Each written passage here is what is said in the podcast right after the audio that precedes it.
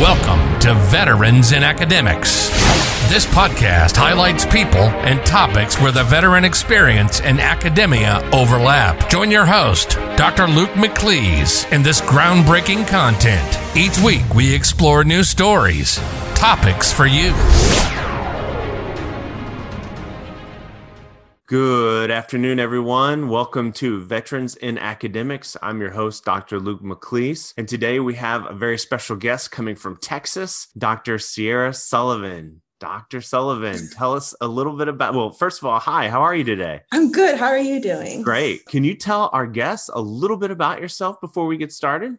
Yes. So my name is uh, Dr. Sierra Sullivan. I recently just completed my PhD over at Texas State University in adult and professional. Thank you. I'm really excited. I'm very happy to be done. Uh, and I uh, focused much of my research on uh, veterans in higher education and really the faculty and veteran relationship. Uh, and before that, I completed my master's at UT Austin, and that's really where I got into this research. I'm uh, military connected, and I've watched a, a, number of my family members sort of, well, transition back into higher education institutions, and I've been around the military my whole life, and this is where I felt my uh, my calling. So uh, I continued this this line of work. Very cool, very cool. And you know, very interested. I'm I'm extremely interested in this as someone who is a veteran, former faculty and staff that serves veterans and and you know, I help uh, really form the field of veteran studies in its mm-hmm. early days. I, I'm extremely interested in what you're doing and I think a lot of the answers probably that you're going to talk to us about today have needed to be uncovered for a while. Mm-hmm. So I'm super excited. So Sierra, can you tell us a little bit about what you see in higher education as far as veterans in higher ed? What what's something that veterans are doing well in higher education currently? Well, I think there's a couple things. I think first and foremost,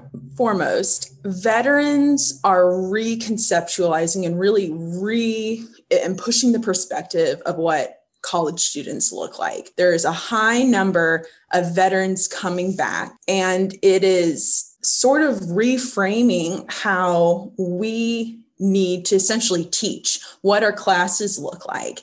And because of that, it's not only pushing sort of the um, traditional banking theory, right, of how right. we're teaching and how we're interacting with our students, but it's laying groundwork for other non traditional or post traditional students as well. Mothers coming back, people wanting to career transition. So I think veterans are at the forefront of that. They're doing that really well. They're not only pushing that perspective and forcing higher education institutions to sort of remodel what a college classroom looks like, but they're showing up and they're showing up in big numbers and they're graduating. These graduation rates are really high. You know, it's being attributed to certainly characteristics that are being picked up from the military grit and resiliency. And I think that you know, though that combination is really something to start paying attention to. And it's something that this community of students is just doing great and they're excelling in. That's awesome. I, I love that answer because, you know, that's that's something that I think is gets overlooked in popular culture is I think the last time I checked, it was like over 60% of veterans uh, actually outperform their peers in an undergraduate program, you know, and I think that number alone is so telling so important to hear. Uh, and I love the fact that you mentioned the banking model because really, with the banking model of education, it is very problematic when we're coming to, uh, and that man, that could be a whole nother podcast. I'm glad you mentioned that. I'm very yeah. interested in in that. But these students are coming to higher education already mm-hmm. with a huge set of experiences mm-hmm. and lived experiences that their peers just don't have and that really really demands pedago- pedagogical change in the way yeah. higher you know faculty interact so man i love i love your answer now oh thank you as as positive as it is let me ask you something what is something that uh, veterans could do to improve themselves in higher education i think that you know, based on my research, I've, I've spoken with quite a few veterans in my day. Um, and I made sure, actually, for my dissertation, I made sure that it was built around veteran voices. I think there's an inherent distrust between veteran and faculty. And I think, I don't want to say that general, I think students in within itself are very individualized, but I don't think there's necessarily trust between faculty and veterans sometimes. And I think that could be really focused on, I think veterans, and rightly so, there are very negative experiences sometimes between these two communities of people. But I think I think that veterans could, you know, can trust a little bit better, eh, more so in faculty. And I think that's mirrored, you know, it's sort of in this fog of like ambiguity. You know, people don't really understand how higher education works. And because of that, there's a distrust in how the process looks, right? You're going to six different offices in a day, things like that. But and my myself, you know, I had a hard time trusting some of my faculty too, because you think you you think you sort of know what you're doing. And at the end of the day, you, you don't sometimes. And so, you know, I think just trusting the process a little bit more, I think anybody could do but veterans especially could really that could really help them in their uh, retention strategies you know and persistence towards a degree right Right, right, right. And that, you know, that's something I see every day as well. And it's so interesting because it's almost like this two way misunderstanding sometimes. Faculty, I find not not everyone, but it, you know, mm-hmm. it does pop up. They have assumptions about the students, and then the students, uh, the student veterans, have assumption about the faculty, and then it's like, okay, where where are we going to meet in the middle? Yeah. yeah, it's definitely kind of a. I see it as like a cyclical issue as well because you know the veteran community is so tight on college campuses. So when one negative experience happens, right. kind of the faculty kind of get flagged of like, oh, maybe they're not as veteran friendly as some other people think they are. And those, you know, assumptions happen. And I think we could work on both sides with that, certainly.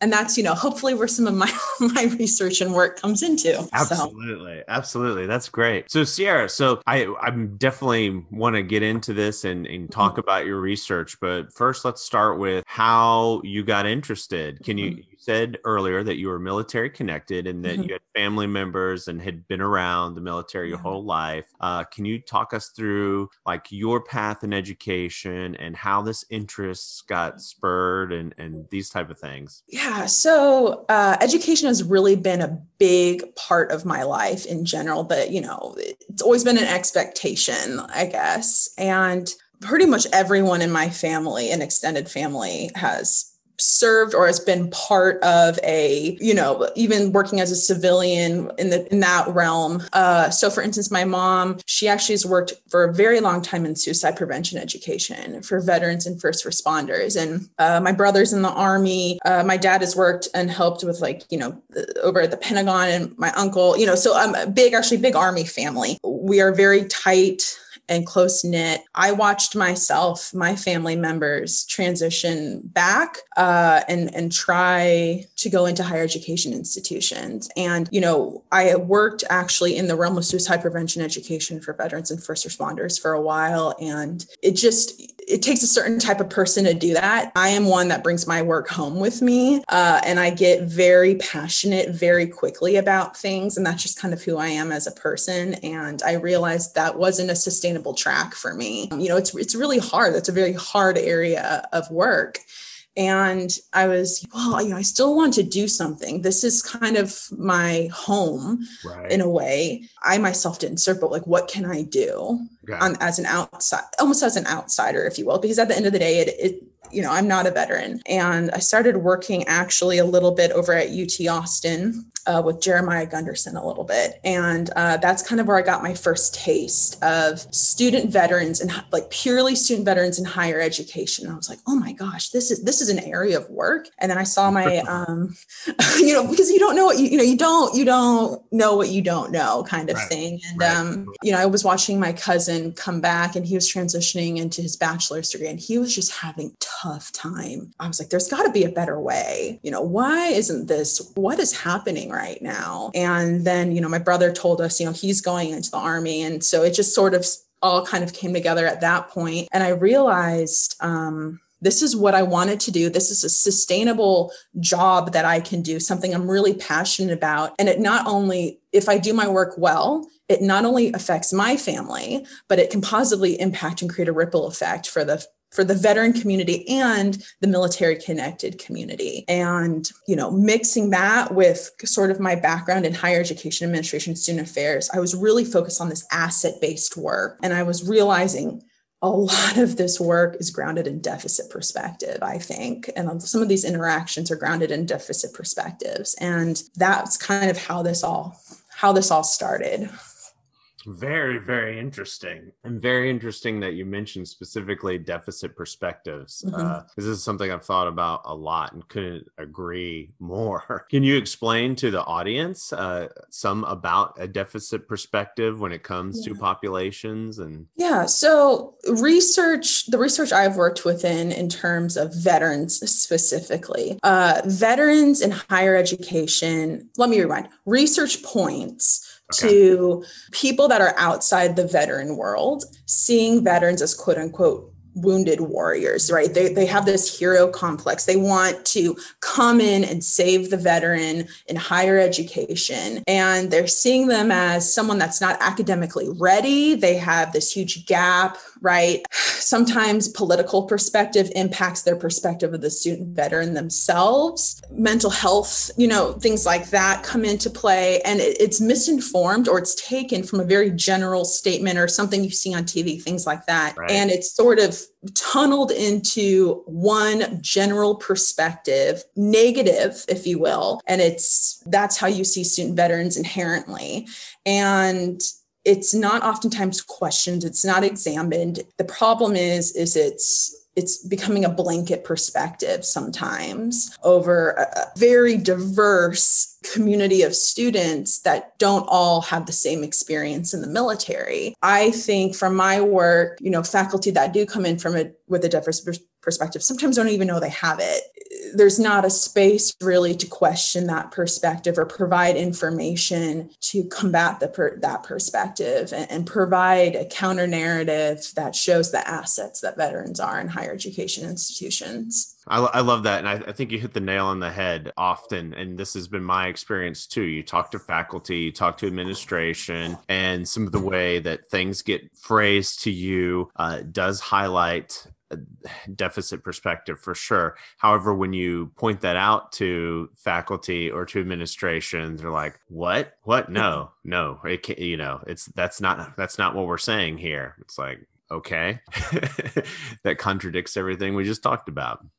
Yeah, I think, you know, no one wants to say they have a deficit perspective of veterans. Right. I don't think like right. just socially, I don't think, you know, I try to be as real as possible. Socially, you you don't want to say you have a deficit perspective of veterans, but if you don't know what a deficit perspective is, then you don't know if you have it or not. You know what I mean? Right. And I think that, you know, we could do a better job at offering more of a list of an assets assets and maybe reframing who a veteran is on the college campus. I think that is sort of a very necessary step for a veteran friendly institution. Absolutely. And you know i think i think the word veteran friendly is even very problematic and yeah, I do too. kind of gross in some ways. Mm-hmm. but um i i agree. You know for, for more of a, a veteran embracing embracing. And, i think you're right. That's a much better word and lean and forward leaning you know uh, mm-hmm. because at the end of the day if we talk about any population uh, of anybody and even the majority population there's going to be positive there's going to be mm-hmm. negative. Mm-hmm. like you said it, it's like why have we clung to and i'm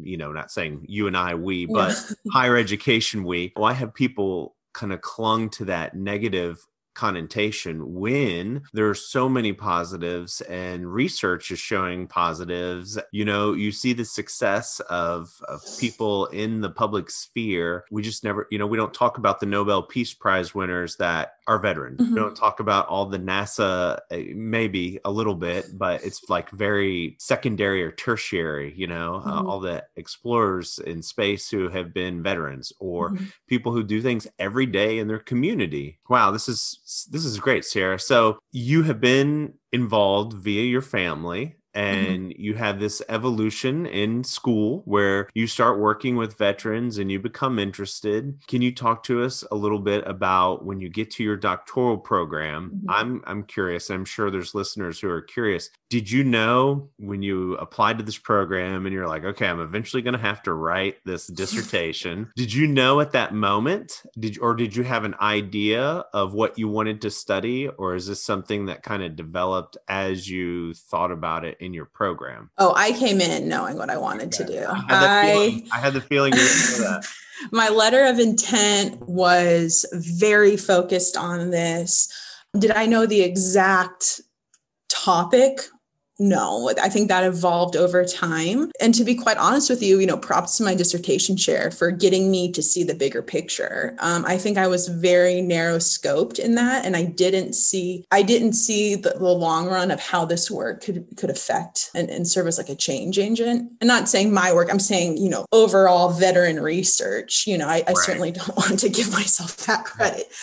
Um, but I came in very interested in this the relationship between veterans and faculty. That was really what I was super interested in because I think that creates such a lasting impression. I mean, my relationships with my faculty, you know, I give them the credit for getting me, you know, sure some of it was me, but that support I got was evident. And at the end of the day, I got that support because I knew how to find it and I knew how important it was. And that's because, you know, I, have been in school my whole life, you know, everything. So it's kind of these unwritten rules, right? I've talked a little bit about it in um, on LinkedIn a little bit of, you know, you your impression with faculty is super important, especially at the PhD level. And that's a, it's an unwritten rule. You know, I there is you know research focusing on veterans and faculty relationships and interactions you know it's starting to become more and more relevant i think especially as more and more veterans are coming in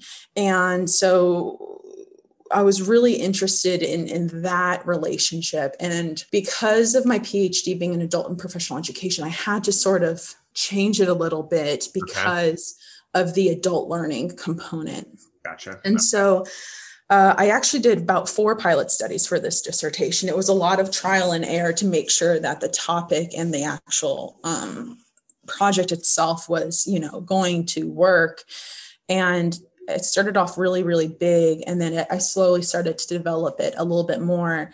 Um, and as I was, you know, focusing on that relationship, I just realized, you know, conversations started coming up. Okay, so you know, how many veterans have you worked with? I don't know. I'm, I'm just assuming, you know, that was kind of their answer to a lot of these things are, you know, based on two interactions I had with veterans, I feel prepared to work with other student veterans. And, you know, it's, it was sort of this really aha moment of, well, what are you doing to be prepared to work with a, right. such a large population? Um, and especially you know in states you know we have Hazlewood down in texas and you know that's bringing in a ton of veterans and, and military connected students and things like that. Our populations are quite large at these institutions. Um, you know california has a big population of student veterans you know you know there's i mean they're all over the place. And i started asking you know just sort of in conversation well what are you doing to be prepared? You know what are we offering you? Um, and a lot of times the answer was like, mm, I haven't had any training for this. And that's where that idea came in with adult and professional education. Now, this is the component here, this, this professional development training that needs to be looked at more closely. Absolutely. And you know, so I've I've had a couple conversations with a colleague of mine, and not only is this the case in higher education, but it's the higher it's it's the case in like every organization, mm-hmm. right? Mm-hmm. And like we talked about earlier, uh, with universities kind of branding themselves as veteran friendly and mm-hmm does exactly that mean and what are they doing? Same thing with businesses. Find all over the scope. People are like, we love to hire veterans. We're veteran friendly. And it's like, well, really, what what are you doing beyond giving an entry level position. I think mm-hmm. this is all very, very interesting. So let me ask you so, as you start investigating this and you start asking these questions, can you talk us through a couple of the the trends that emerged you know what what were some of the big points that you just saw were like oh well this is really consistent so a couple things i think um, i'll start with the positives first i think okay, the some of these trainings offered a really diverse look at what veteran who veterans are and they awesome. really brought like, women veterans veterans of color first generation veterans you know and i think that offers a really uh, sorry, my foot fell asleep. Let me try again. I think that offers a um, really important aspect of the veteran community. And it's certainly from my conversations with faculty, I think that broadened their perspective just with that representation. And i think that that's a really key component here is veterans aren't just they don't they don't just look like you can't just go into a classroom and say that's a veteran and that's a veteran you know? And right. a lot of times sometimes veterans don't self-identify and that's right. completely often. fine. Right but, uh, very often. but you need to have the conscious you know competency to understand that there might be veterans in this classroom and I don't know. And, and, and if, if they don't self identify, that's completely fine. But there needs to be some job competency there to be able to offer a, an embracing classroom environment for this community of students. I think the other component that was really positive was that a lot of these train or some of these trainings offered veteran voices themselves and they brought in veterans to come in and talk about their experiences mm-hmm. that you can't have it any better you know it's coming straight from someone that's you know having these experiences firsthand. That's really critical you know you're centering the veteran voice in these trainings. You're not just having someone come in that isn't necessarily military connected or veteran you know a veteran themselves and creating something that they they don't have a ton of experience creating. You're, you're bringing in someone that that can really add some truth behind it you know you're building credibility with these trainings. Right. Um something that might that could be done a little better.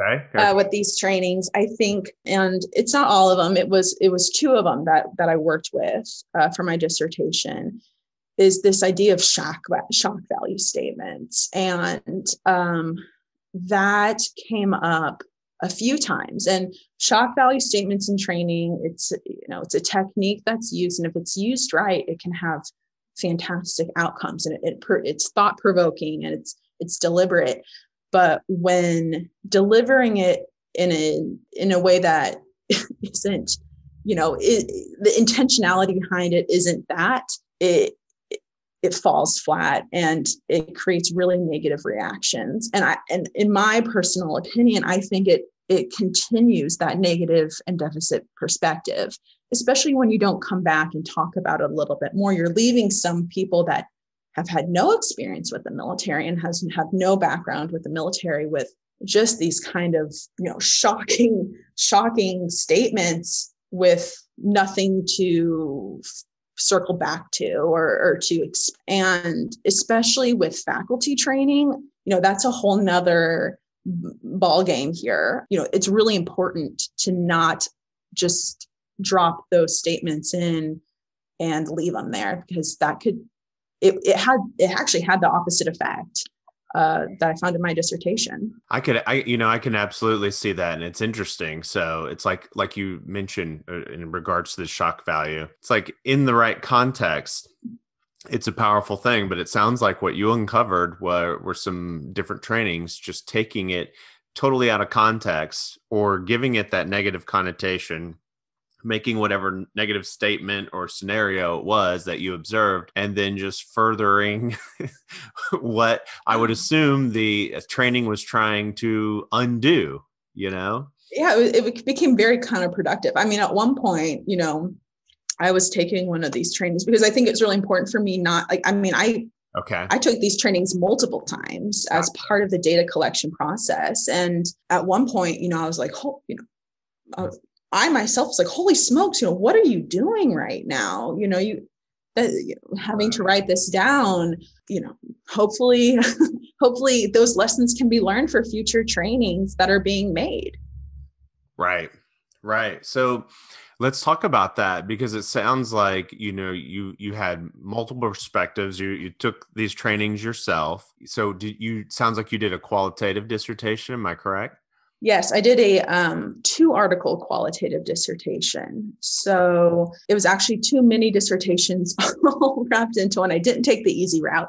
Okay. Uh, so the first article really focused on best practices and characteristics of military um, connected uh, competency trainings. And i really took a critical lens to each of them and you know to build in the adult learning I you know i applied adult learning theory into that. So i really focused on the content the structure and the delivery of them. And then the other article i focused on actually what the faculty's experiences were taking a military cultural competency training and I uncovered actually some of the impact that these trainings had on them. Mm-hmm. So, from these two different articles, and and you know combining them assume sounds like one part one led into part two what do you see or what came of the the findings that that you found would be good suggestions for making these improvements i think first and foremost uh, i'm going to go back on it again you know showcasing the diverse community that veterans are and, and really bringing in their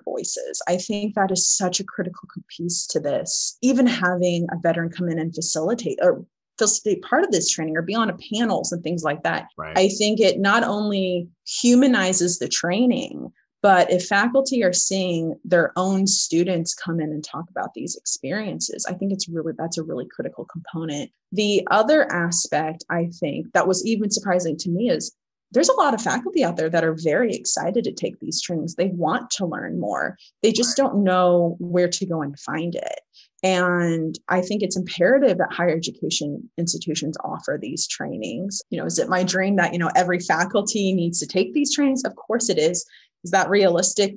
I, I, don't have enough information to ever tell you that. But even offering it and, and letting faculty know that this is a opportunity for them and having them understand why it's important for them to take this training, I think could really impact the veteran experience inside the classroom. Absolutely. You know, and I'm glad. I'm glad. I agree with you 100%. Something like exactly what you're researching uh, is something I and again, like like you mentioned earlier, I you know I have biased here, but I think this is something that every university should do. And I've thought about it long and hard. I've been like, could could we talk to a president and get it tied to tenure somehow, mm-hmm. or you know all all these different things, but you're right when when something is offered more times than not in my experience i find that faculty and staff both are curious and willing to Im- improve their their skills and and put this into their repertoire you know and have a better understanding about it. So exactly like you mentioned getting it out there and at least offering it to the people and and then maybe it's one of those things where in time you know uh it start with a low number and then increase and increase until the vast majority uh, of faculty just kind of pressure others to uh, take it, and we have a, almost entirety. That that would be that would be amazing. it would, and you know, I mean, that it's going to take a lot of work, but we have sort of the awesome aspect and what i found out about this the veteran community as a whole the military connected community as a whole and the higher education like veteran and student veteran community is we have some very brilliant and hardworking people in this community and they're very passionate. They're super intelligent. They work day in and day out for causes like this. And veterans inherently are so tightly knit and so supportive. I think, you know, it's not something that's completely out of question to be able to do. It's just, you know, it takes a lot of time and it takes a lot of effort and it takes a lot of buy in because that's the other part about this is faculty need to understand why it's important because if they don't that's one of the number one rules of adult learning theory is an adult learner has to understand why they are here. And if it's just, you know, I can't tell you how many trainings I took that were mandatory. And I was just like, what is this? You know, I have no interest in doing this. You know, I think I had to take like a cybersecurity training for something. And I was like, I don't know what this is, but some people are really passionate about this. And if I would have understood why this was so important, you know, I probably would have been a little bit more interested in it. And, you know, so I can't, that's a really key component is we can't just go in thinking everyone has this passion and drive that we have. It's, you need to help create the tools to really empower people and get them excited about this topic. Absolutely. And you know, this is something that I, am so glad to hear that that you've written about and that you're studying and that you're interested in and going to continue to work on um, because there is such a need for it. And it sounds like you've already made such great headway. So thank you for for everything that you're doing. I appreciate your time and like, you know, letting me come in and talk about this. Absolutely. The pleasure's been mine. But everyone listening out there right now, uh, we are going to include links to everything that Sierra has uh, going currently and in the future, which I need to ask about that. Is there anything on the horizons for you, uh, Sierra? Well, I'm, I'm working really hard right now to, uh, you know, I'm applying for a couple jobs. I've actually been creating military connected competency trainings for corporations and really working on their veteran sustainability, pro- some veteran sustainability programs for them. Um, you had touched on this earlier, you know, this isn't just a faculty problem. Um, this is a corporate issue. This is, you know, this is applicable in every environment veterans are found. You know, higher education is, is no exception to that rule, neither are corporate corporations. And so I've been working a little bit on creating some trainings, um, really some veteran embracing trainings, and uh, actually, you know, creating some military employment resource groups for um, some companies, uh, some trainings for veterans when, while they're transitioning, you know, how to lead a civilian workforce, you know, how to manage civilian disagreements in the workplace. You know, those are very, very different. Right. What do, you know, how do you negotiate a, a, a contract? You know, things like that. Clearly, I'm all over the place right now. Uh, you know, I'm just trying to be able to streamline that and find opportunities where I can, you know, place some of these trainings and uh, support services in. No, that's absolutely beautiful, Sarah, because it, you know, you've it's all the pieces to the puzzle mm-hmm. you know and it sounds like you're doing a great job putting those together so we're we're going to definitely put links to the articles that you mentioned uh, mm-hmm. uh, and then anything that you've got going on in you know the future like these things you just mentioned we will add that and we will also keep people up to date anything that you want to share with us we'll be happy to, to do that on our site and uh, link this podcast back every time that we do it Oh, thank you. I really appreciate it. Absolutely. Well, Dr. Sierra Sullivan, thank you so much for being with us today and talking about your research and all the great stuff that you've been doing. Oh, thank you so much. I really appreciate you giving me some time and and you know finding interest in this work. So thank you. Absolutely. Everybody, you've been listening to Veterans and Academics. I'm your host, Dr. Luke McLeese, and I was joined today with our special guest, Dr. Sierra Sullivan. And as I mentioned earlier, we're going to have all the links uh, provided with this download. So be sure to download this podcast. We thank all of you for listening. Veterans in Academics is an all veteran production of Freedom and Prosperity Think Tank. Content creation is brought to you by Dr. Luke McLeese and Dr. Michael Bevers. Web development is by Osvaldo Vargas.